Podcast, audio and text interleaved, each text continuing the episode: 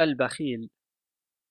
سألني سائل: ماذا يستفيد الإنسان من بخله حتى على نفسه؟ وأي غرض يرمي إليه من ذلك؟ فأجبته بهذا الجواب: البخل إحدى الملكات النفسية،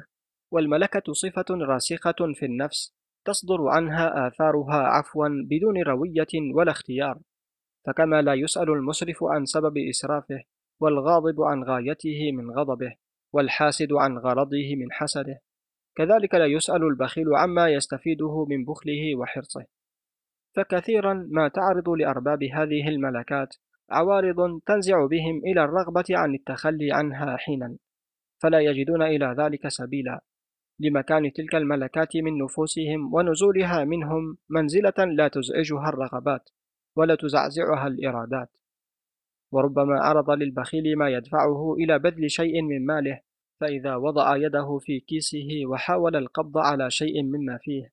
أحس كأن تيارا كهربائيا قد سرى من نفسه إلى يده،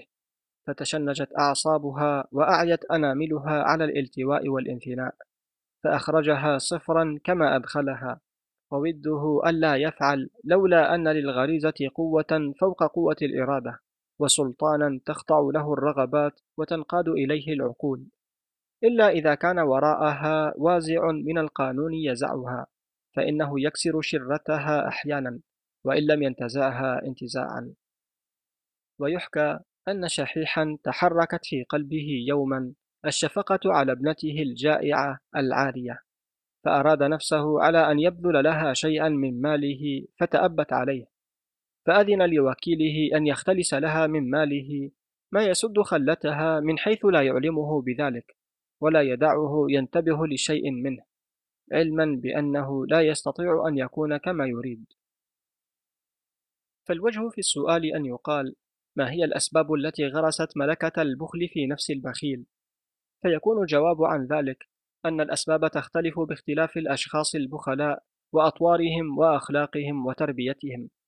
ونحن نذكر أهم تلك الأسباب من حيث ذاتها، بقطع النظر عن افتراق ما يفترق منها واجتماع ما يجتمع. الأول: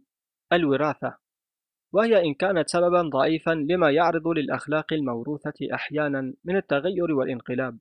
بمعاشرة المتصفين بأضدادها والتأثر بمخالطتهم، إلا أنها كثيرا ما تنمو وتتجسم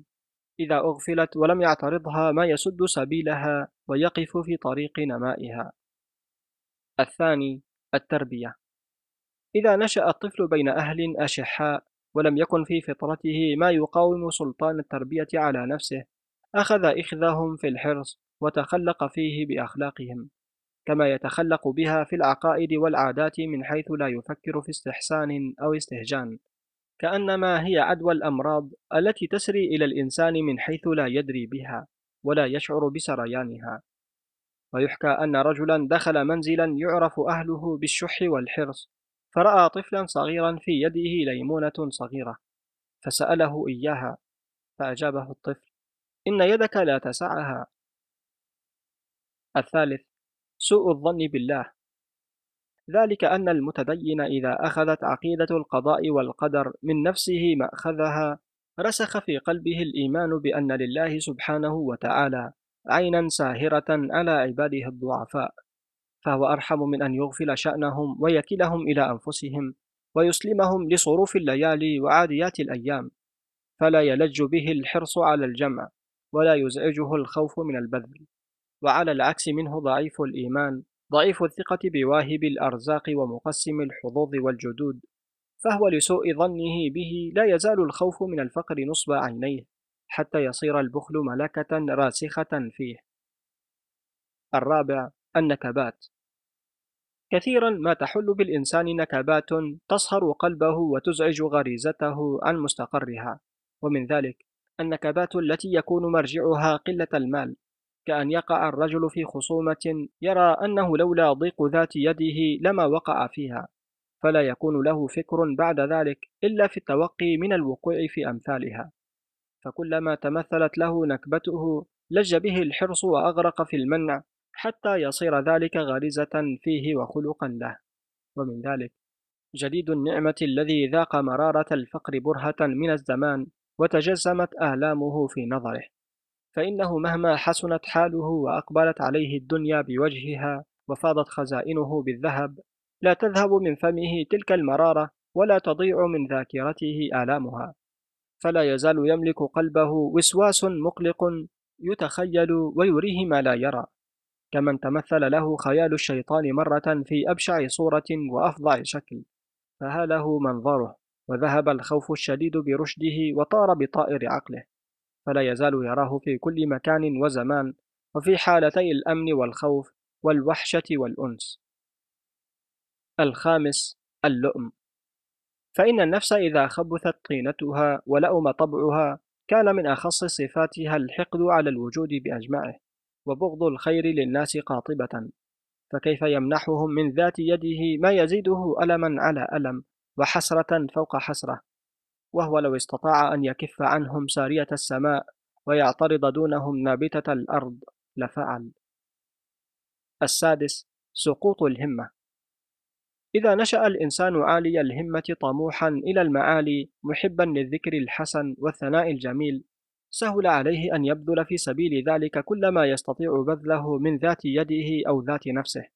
وحب المجد أسال الذهب من خزائن الأغنياء، وصير نفوس الشجعان نهبا مقسما بين شفرات السيوف وأسنة الرماح، طلبا لسعادة الحياة بالذكر وسعادة الممات بالخلود. فمن لساقط الهمة ضعيف النفس بدافع يدفعه إلى بذل المال على مكانته من قلبه وامتزاج حبه به، أيدفعه حب الثناء وهو لا يشعر بلذته، أم خوف المذمة وهو لا يتألم منها ولا يتذوق مرارتها، أم سعادة الحياة وسعادة الممات وهو لا يفهم للسعادة معنى غير ما فهمه الزبرقان بن بدر حينما قنع على لسان الحطيئة من المكارم بلقمة يمضغها وحلة يلبسها. السابع: فساد المجتمع الإنساني.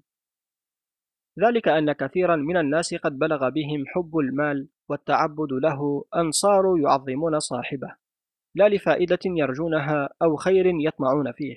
بل لأنه ذو مال، وذو المال في نظرهم أحق الناس بالمحبة والإخلاص والإجلال والإعظام،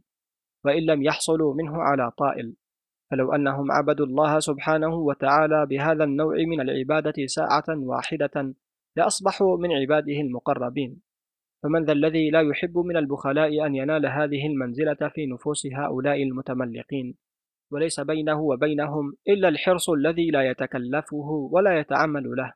والذي هو أشهى الأشياء وأكثرها ملائمة لفطرته، ليزداد شرفا وعزا كلما ازداد بالحرص ثراء ووفرا. ومن هنا قال أحد البخلاء لأولاده: يا بني، لأن يعلم الناس أن عند أحدكم مائة ألف درهم أعظم له في أعينهم أعظم له في أعينهم من أن يقسمها فيهم. وقال رجل لآخر: يا بخيل، فقال له: لأحرمني الله بركة هذا الاسم، فإني لا أكون بخيلا إلا إذا كنت غنيا، فسم لي المال ولقبني بما تشاء. هذه هي أهم الأسباب التي تألفت منها رذيلة البخل، فإن أغفلنا النظر إليها وسلمنا للسائل صحة سؤاله عما يستفيده البخيل من بخله حتى على نفسه، وفرضنا البخيل مختارا فيما يفعل غير مساق إلى هذا المورد الوبيل بسائق الغريزة الفاسدة، كان منال النجم أقرب من تطبيق حاله على قاعدة من قواعد العقل، لأن الله تعالى خلق الإنسان وركب فيه رغبات وشهوات مختلفة، بعضها نفسي والآخر جسدي، فهو لا يزال يتطلبها ما لم يعجز عنها، فصاحب المال الكثير الذي يقنع بالشملة والمضغة والجرعة والظلة، ويحمل في كل لحظة أشد الآلام من مقاومة نزوات نفسه إلى ميولها ورغباتها، لا يمكن أن يحمل حاله على محمل العجز لأنه قادر، ولا على الزهد لأنه ما زهد فيما لا ينفع فيزهد فيما ينفع، ولا على الخوف من الفقر لأن عنده من المال ما يفني الأعمار فهيهات أن يفنيه عمر واحد، ولا على الرغبة في سعادة الذرية لأن محبة الأب لولده لا يمكن أن تزيد على رغبته في أن يراه شريكا له في سعادته، فأما أن يشقى هو في حياته ليسعد ولده بعد مماته فمما لا يقبله العقل ولا يدخل في دائرة من دوائر الفهم. فلم يبق لنا إلا أن نتسول إلى علماء النفس أن يأذنوا لنا بالتوسع في تفسير معنى الجنون حتى لا يكون مقصورا على المعربدين والهاذين، بل يكون شاملا للعابثين الذين لا يدرون ما يأخذون وما يتركون، والذين يجلبون لأنفسهم بإرادتهم واختيارهم آلاما نفسية هي أشد ما يجلبه المجانين على أنفسهم بمناطحة الجدران ومطاردة الصبيان. كما نتوسل إلى علماء الشرائع أن يضعوا قانونا لاستخراج المال من خزائن المقترين، كما وضعوا قانونا لحفظ المال في صناديق المبذرين،